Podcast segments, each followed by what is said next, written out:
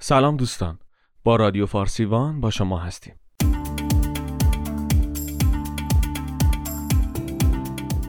در این قسمت به معرفی کتاب برگ اضافی یادداشتهایی از شرق تا غرب می‌پردازیم.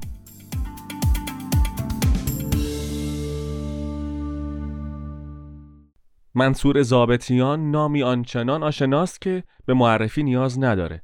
خبرنگار خوشقریه و مجری توانمند و موفق تلویزیون. در بیشتر مقاله ها و برنامه های او ابتکار عمل و لطافتی به چشم می‌خوره که باعث شده برنامه های تلویزیونیش به اندازه یک سریال خوش ساخت پرطرفدار بشه و با وجود اینکه از شبکه چهار تلویزیون یعنی شبکه فرهیختگان پخش می‌شد بینندگانش از مرز چند میلیون نفر بگذره. حالا میخواییم از زابطیان جهانگرد صحبت کنیم. و بعضی سفرنامه هاش رو هم مرورکی داشته باشیم. خبرنگار محبوب ما طی ده سال گذشته به پنجاه کشور دنیا سفر کرده و برخلاف معمول که آدمها یک چمدون سوقاتی برای خانواده و دوستان نزدیکشون میارن ایشون به کمک قلم، دفتر و دوربینش سگانه خبرنگاری و نویسندگی سوقاتی های بسیار ارزشمندی تهیه کرده و به یک ملت تقدیم نموده. این هفته برگ اضافی. این کتاب جزو اولین سفرنامه های منصور زابطیانه که از سی و شش فصل کوتاه و پنجاه عکس بسیار زیبا تشکیل شده و ماجراهای سفر به شهرهای مختلف و دوردستی چون مسکو، بوداپست، کراکوف، فرانکفورت، آمستردام تا شهرهای جنوبی آسیا مانند پاتایا، مکه، دهلی نو و بغداد رو در بر می‌گیره.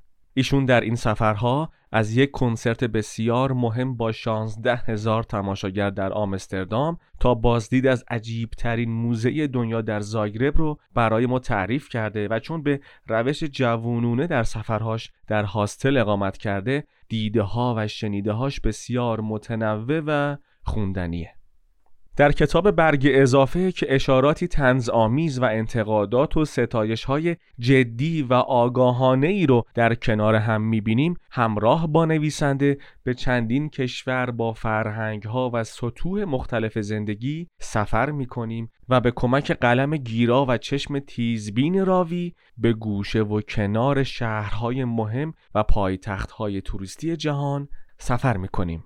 زابتیان قلم متفاوتی داره. شاید از خلق و خوی شیرین و مهربون خودش سرچشمه می‌گیره. در هر فصل و در دیدار با مردمی از نژادهای مختلف یک نوع انسانگرایی میل به همراهی با دیگران و شوخ طبعی معدبانه دیده میشه که در مجموع به دل میشینه. برگ اضافی پازل رنگارنگی است تشکیل شده از شهرها، آدمها، رستورانها، قطارها، کودکان و آب و هوا.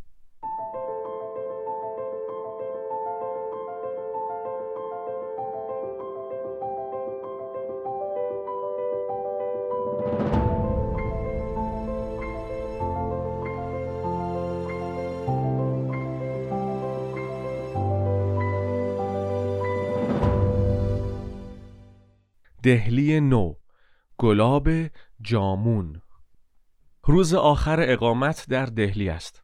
همیشه عادت دارم یک پسنداز کوچک در بودجه درون سفر کنار بگذارم برای رفتن به رستورانی درجه یک در آخرین شب سفر. دوستم هم همراه هم است.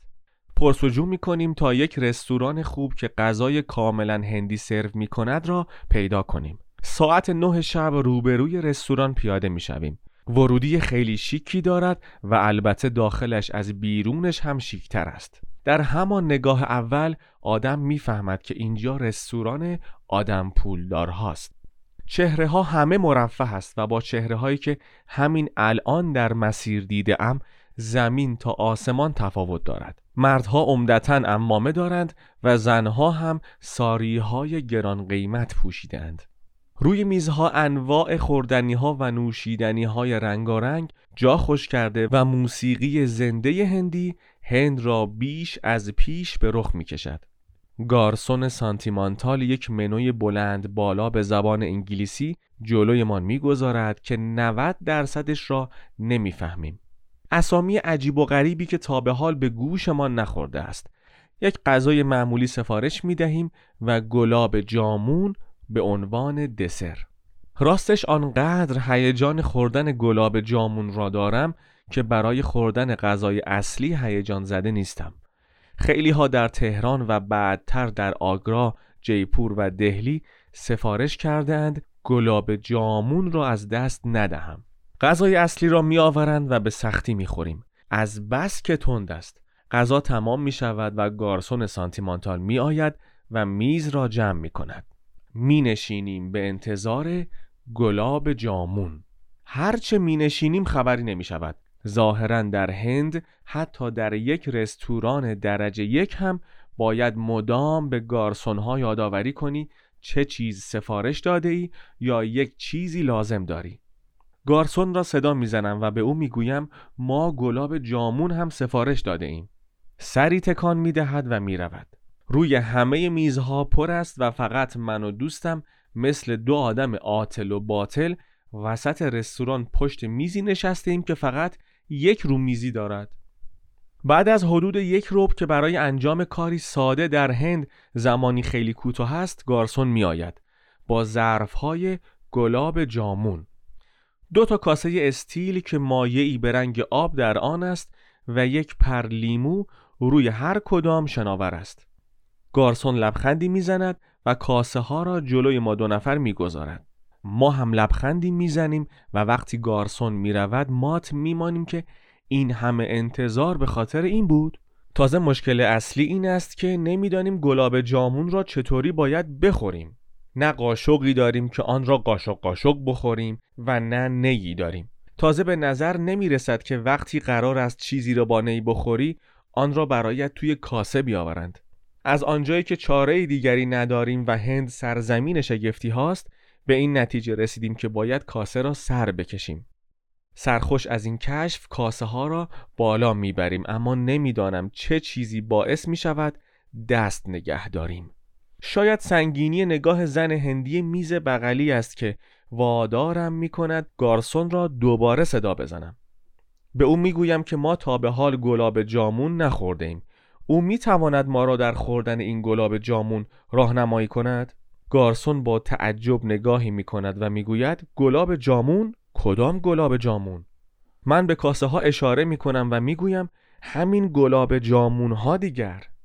نگاه حقارت آمیزی می کند و می‌گوید نه این گلاب جامون نیست. این آب گرمه که آوردم انگشت هایتان را که چرب شده در آن بشویید. سر تکان می دهیم و انگشت هایمان را توی آب فرو می بریم تا پاک شوند. حدود چهل دقیقه طول می کشد تا گلاب جامون از راه برسد.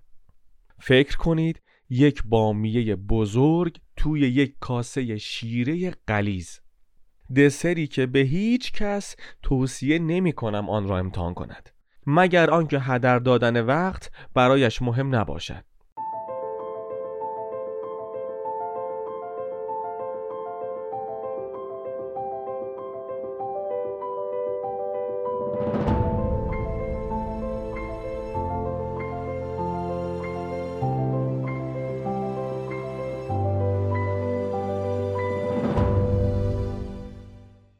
براتیسلاوا.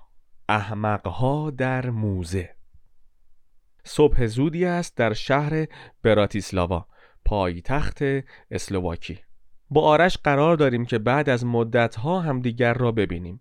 او چند سالی است که به دانمارک رفته تا سینما بخواند و حالا هر دو در سفر اروپاییمان قرار است در براتیسلاوا همدیگر را ببینیم و راه را ادامه دهیم.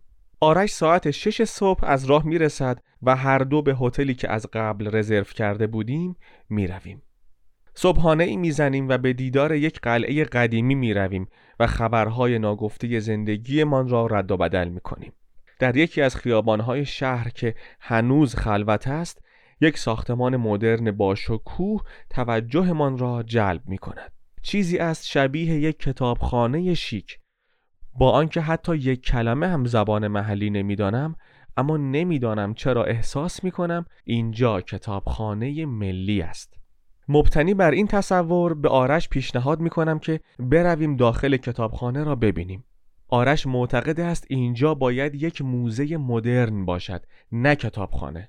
به هر حال هر کدام از این دو که باشد فرقی نمی کند در آن ساعت صبح و بیکاری صبحگاهی می تواند جایی باشد برای وقت گذرانی جلوی ورودی ساختمان چند عکس تکی و چند تایی سلفی می گیریم و بسم الله گویان از در وارد می شویم. کمی جلوتر یک گیت امنیتی است که باید از آن عبور کنیم. به محض عبور ما بوغی هم می‌زند که لابد به خاطر دوربین ها و موبایل هایمان است.